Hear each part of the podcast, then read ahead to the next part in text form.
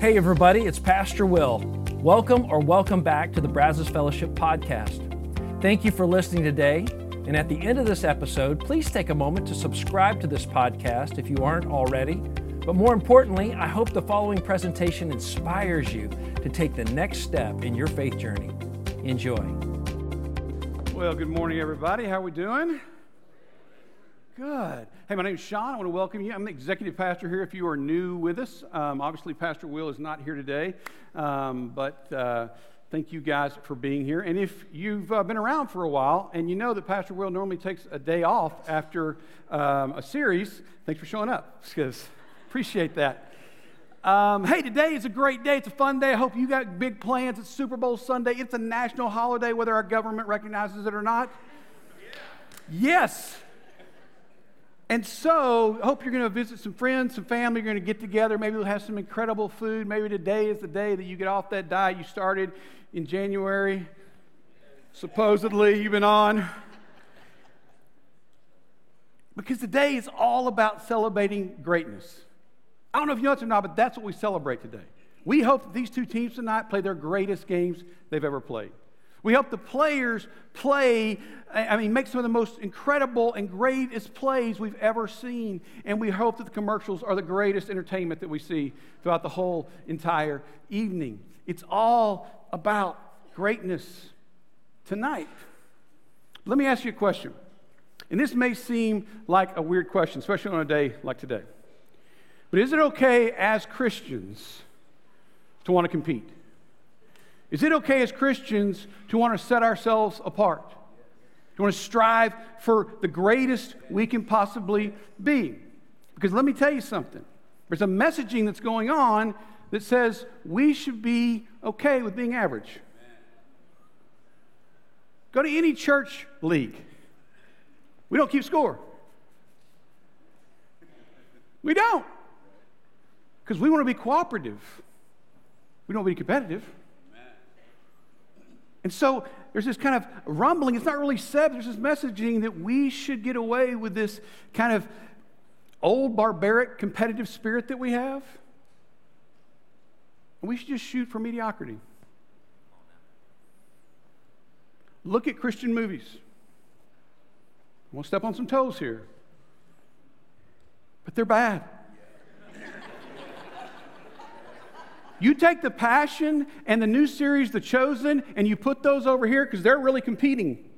Everything else, what we call good, is way below what everybody else has to hit. So, I'm just going to tell you something. I am extremely competitive. I've always been that way. It's not so much that I want to win, I hate losing. A win is over with like that, I forget about it. A lose, a loss, oh my goodness, it just hangs over me. I don't kick the dog or anything like that. But my wife will tell you I'm not very fun to be around for a few days.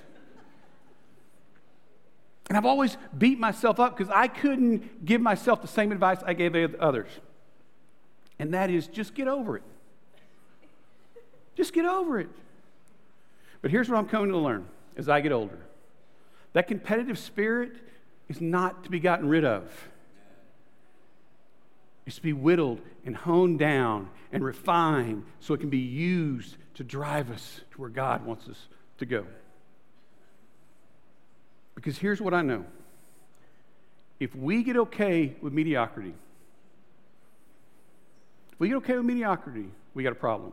Because nothing worthwhile has ever come from mediocrity.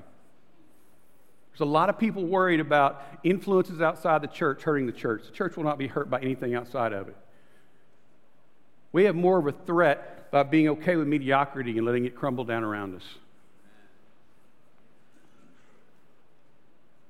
So today, I want us to look at maybe where we went off base. I don't know if this one passage is where we missed it, but I think we've misunderstood some pas- a passage. And so it's taken on us a course we were never intended to go down. If you'll turn with me to Matthew 20, verse 20 through 21, story starts out like this the disciples and jesus are about to take a journey together and so before the journey begins this is what we find out then the mother of zebedee's sons came to jesus with then the mother of zebedee's sons came with Let's start over. The mother of Zebedee's sons came to Jesus with her sons and kneeled down and asked a favor of him. It goes on. What is it you want? He asked. She said, Grant that one of these sons of mine would sit at your right and the other at your left in your kingdom. I love this story because the sons of Zebedee are James and John. And when you translate the sons of Zebedee, it is the sons of thunder. Now, the sons of thunder needed their mommy to come and ask what they wanted. Helicopter parents are not new. Okay? And so these guys wanted something. Their mother wanted something. They wanted the best for their son. And they asked for it. Now, Jesus says this to them You don't know what you're asking, Jesus said to them. Can you drink the cup that I'm going to drink? We can, they answered. Jesus said to them, You will indeed drink from my cup, but to sit at my right and at my left is not for me to grant. These places belong to those for whom they have been prepared by my Father. Jesus looks at them and says, Guys, you don't know what you're asking.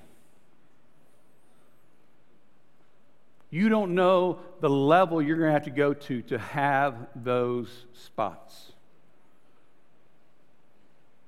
Because in my kingdom, those who will be elevated will be those who have sacrificed the most. And this just isn't in his kingdom. Go look at any story that you read. You know who the hero is? The one who sacrifices the most. And so Jesus is saying to them, listen, if you want that, it's going to be hard. You don't know the level of sacrifice you're going to have to make to go to where those two positions require.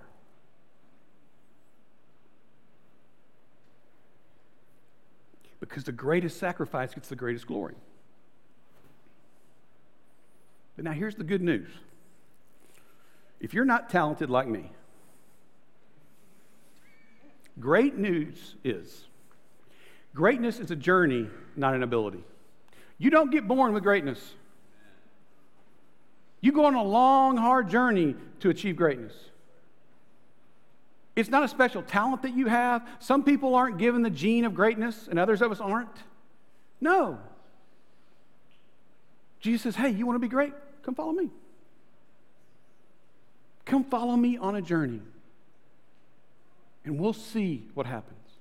We'll see how far you're willing to go. But here's the reason why we all get stuck because we see greatness around us all the time. Greatness is so prevalent that we think, oh, that must be so easy for them. We see the Olympians and we think, oh my gosh, look at what they're doing. That looks so easy. I mean, really, in the back of our heads, we're thinking, I could do that. That's not that hard. Some of us who play football think, I could be playing in the, in the game tonight. If I wouldn't have had that bad coach, I could have been there.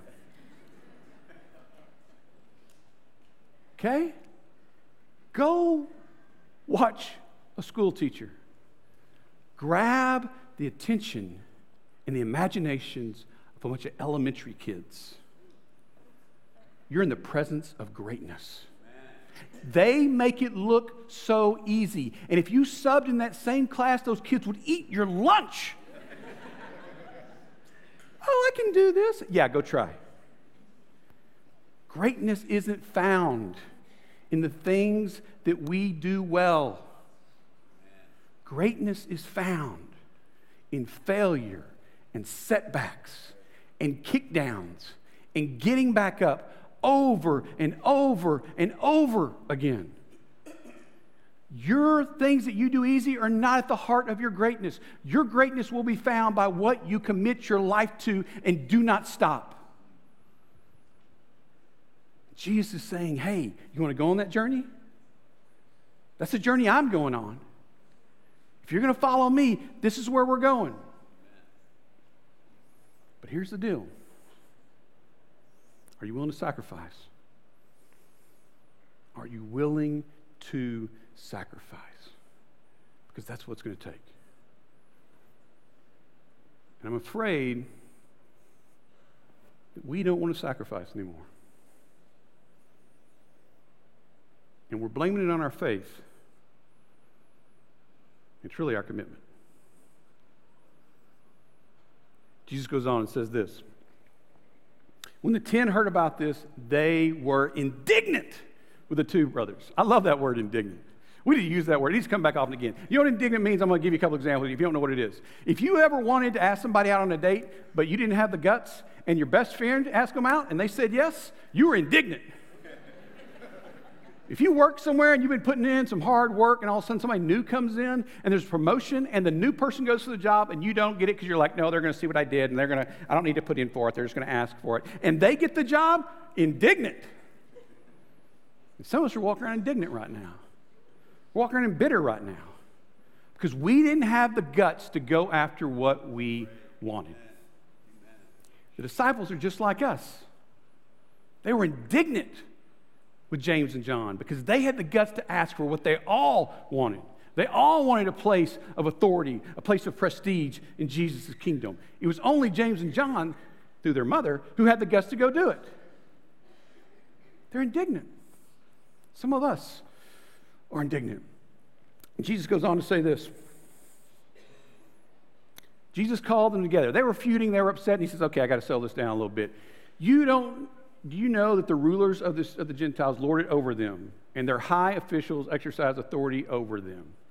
Not so with you. Jesus is about to reteach them what's going to be to go after their dreams. Instead, whoever wants to be great among you must become a servant. I got to stop right here. Because if you grew up in church, you've probably read this passage a few times. And here's the deal our eyes immediately go to servant. And we skip over great. And so what we hear is Jesus doesn't want us to be great, He wants us to be a servant. That's not what Jesus ever said. He says the exact opposite of that. If you want to be great, this is for you. The focus is on great. I was going to tell you what you need to do to get there. Can you see? God's not calling for aspirations, He's calling for us to give up our ego. You can have all the dreams in the world, you can make the biggest dreams in the world. Just lose the ego. Just lose the ego. How do you do that? He's about to teach us, He's about to show us. But He's giving us a blueprint for how we can become great. Many of us look at those who do not have God, who strive for greatness, and we're jealous of them. And we say, I wish I could go for that. But I'm a believer and I can't do that. You're lying to yourself. Amen. God never called us to that. He never once said, You got to play small ball. You got to live in rooms that are so small that you're the only one in it, so therefore you're the only one that can win. And we keep doing that over and over again. God never said, Leave your dreams and aspirations at my altar. That's a fa- sacrifice He never called any of us to make. He gives us the exact opposite. So if you're here today and you believe your life needs to have meaning, you to pass, you can't pass through this world without making an impression on this world. Then listen to what Jesus has to say next. Whoever wants to be first must be a slave. I love this.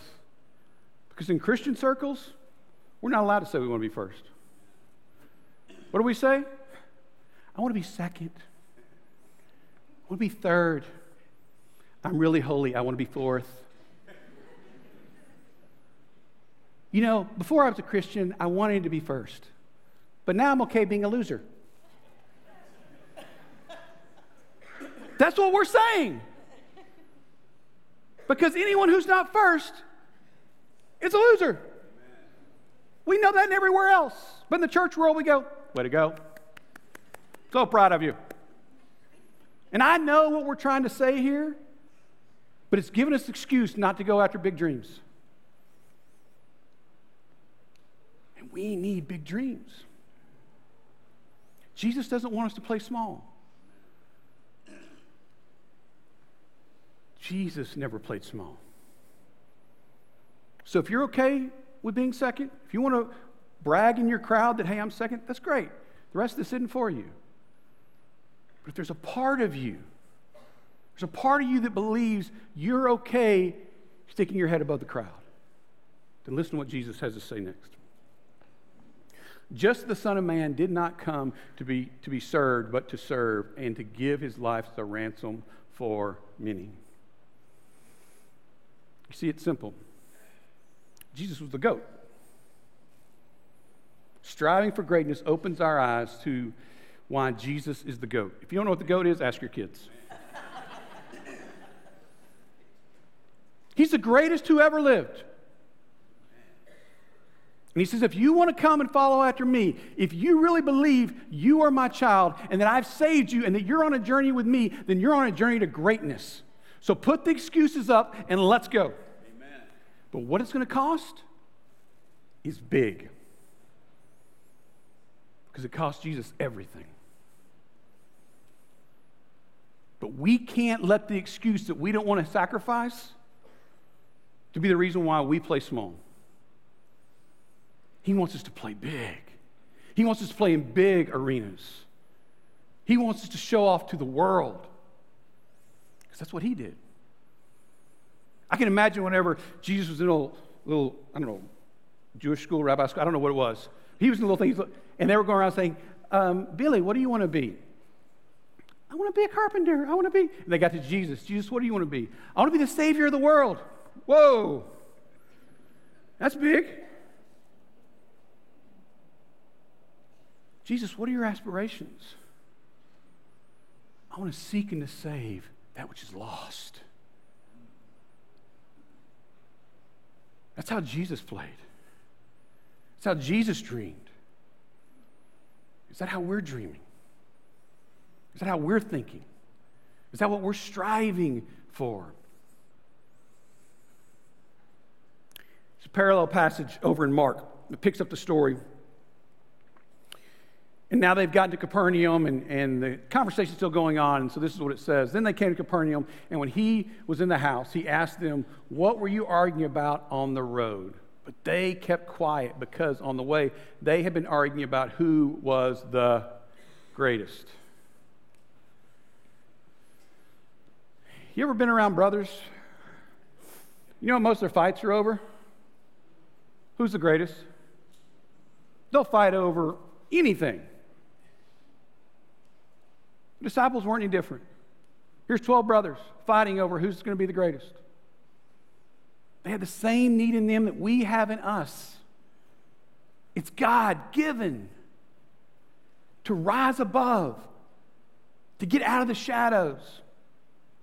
Now, look at what Jesus told them. More importantly, look at what he does. Sitting down, Jesus called the 12 and said, Sitting down, the greatest among them the goat took the lowest position. I'm going to show you what I'm about to tell you. Jesus is saying. If you want to be first, you must be last and a servant to all. You see, if Jesus wanted to kill the idea of us going after greatness, this would have been the place to do it. He'd have been, You idiots, why are you arguing about who wants to be the greatest? That is such a weak thing to argue about. But he doesn't do that. No, he redirects. And he says, If you want to be great, this is what you have to do. Are you willing to do it? Are you willing to follow me on the journey? You see, every great team has to make a decision. How long am I going to serve? And you got to make a decision. How long do I have to serve? Because I can serve for a little while. We can all serve for a little while. But eventually we're asking this question when do I get served? When do I get taken care of? So at the start of every season, the coach stands before his team and says, Guys, if we will put down our individual desires and we will rally around the team, we can be great. We saw that with TCU this year. They didn't make they didn't win the national championship, but they should not have ever been in the national championship. You know why? They were a bunch of good players who came together and said, "You know what? For the good of all, we are going to sacrifice our own desires so that we can become the greatest team we can be." And that's what they did. They beat teams over and over again who had way more talent than they did. But here's the problem, and every coach knows this too. We get tired easy. We get tired of serving. We just get tired of putting others' needs ahead of our own. And so we start wondering is there going to be enough? Am I going to get enough touches? Is my number going to get called enough? Will there be enough headlines to tell my story? Will there be enough resources at the end of the day so that I get what I need and what I deserve? And when that starts happening, every coach knows it's done. That team is over. Because we start worrying about is there enough? We stop wanting to serve.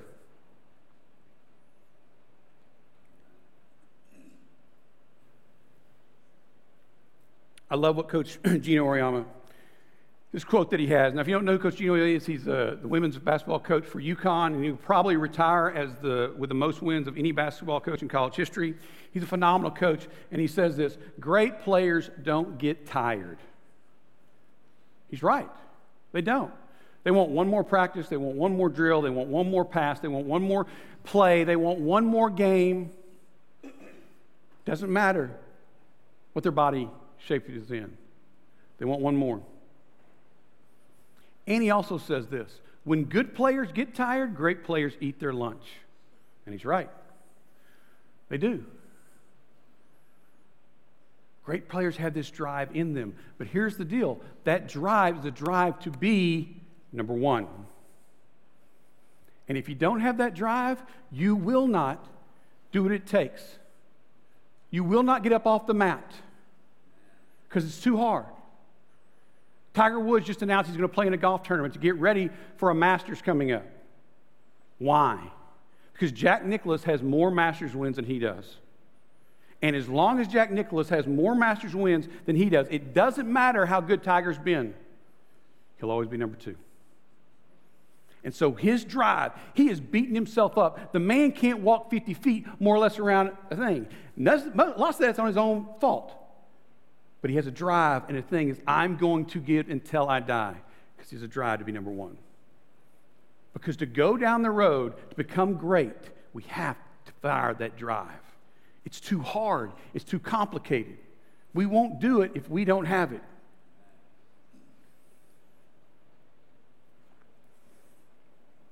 Let me ask you this Can this drive become bad? Yeah, it can. And we've seen it happen over and over again. People who had the best intentions, who go into it with a servant's heart, who were killing it, get tired. And they get lazy. And they see the people around them as a threat instead of healthy competition. And so they look to eliminate them instead of admire them. And if that's where you are right now, if you're seeing threats around you, it's not because you're a bad person, it's because you've gotten tired and you've gotten lazy. And you think if I eliminate them, then all of a sudden I can still get what I want. That's a fool's dream. We need every single person around us driving us and pushing us. Because greatness is only found on the outer edges of servanthood. We haven't even imagined how far we have to go. And if you don't have people driving you and moving you and getting you there, you'll never make it. So, those who have the same dreams of us, those who have the same aspirations as us, they're not our competition. They're our friends. There's a school in Shiner, Texas. It's a little Catholic school. They are one of the most dominant football teams in Texas history. They have nine state championships. Okay? Some of you don't know, but I was a professional coach for 20 years. I coached in Bryan for 10 of those years. I came to work here, and then I worked at BCS as a coach there, or Brazos Christian, coach there for a beginning of time. Shiner was who we were fighting against. When I say that in a very healthy way, because they were the mark we were all looking to. We know we had to go through Shiner to get to state. Guess what? You see anything on 2013? Nope. Beat them.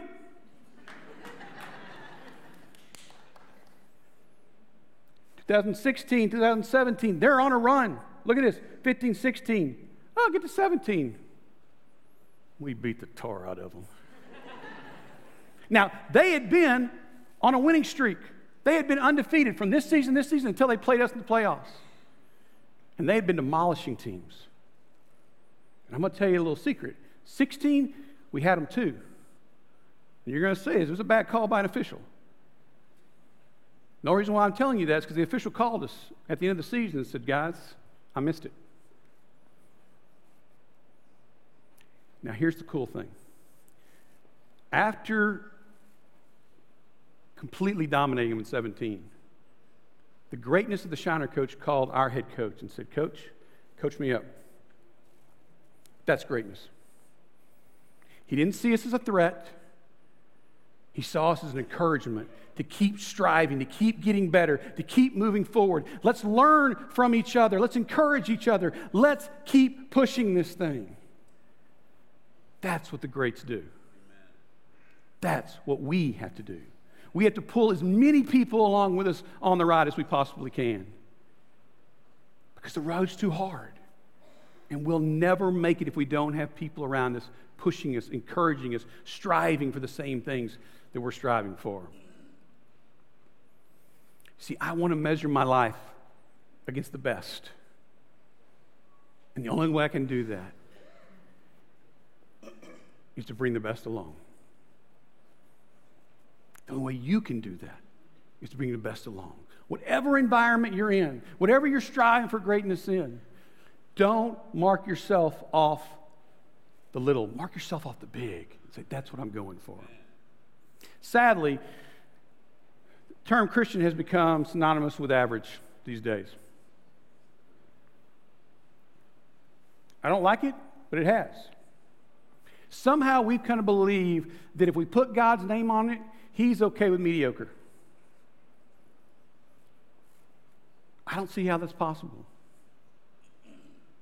I don't see how we look at what our Lord did in the creation of the universe in the diversity of species on the planet, in your brain, and think that God's okay with mediocrity.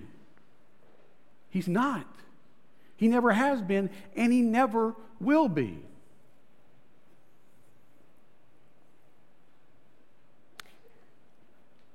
And so, therefore, we've got to step up our game.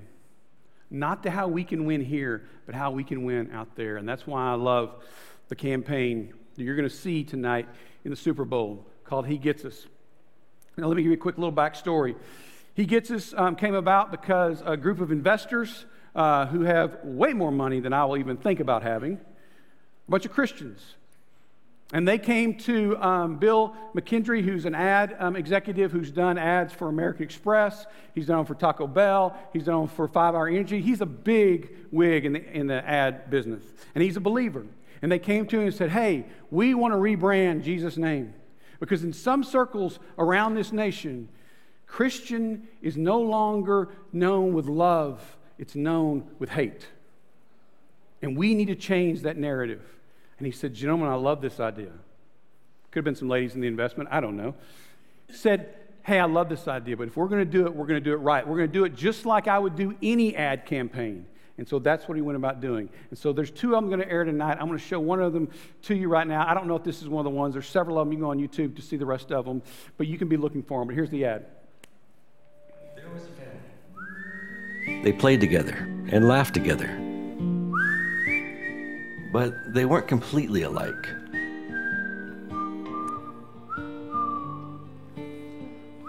And as they grew older, their opinions widened and they distanced from each other. Conversations became heated. Reunions became more and more uncomfortable. They thought they were made for each other. Only thinking of one another. Brother aligned against sister. Never thinking just for one second. Birthdays were ignored, gatherings stopped. Because each had to be right. We don't want them. Oh no. We don't want them. We don't want them. We don't. That's a great ad. It's got all the markings there. You can give it applause. I can do it, but yeah. It's got all the great markings of a great ad. The messaging is simple and precise, but it's clear. The artwork, the music, it's incredible.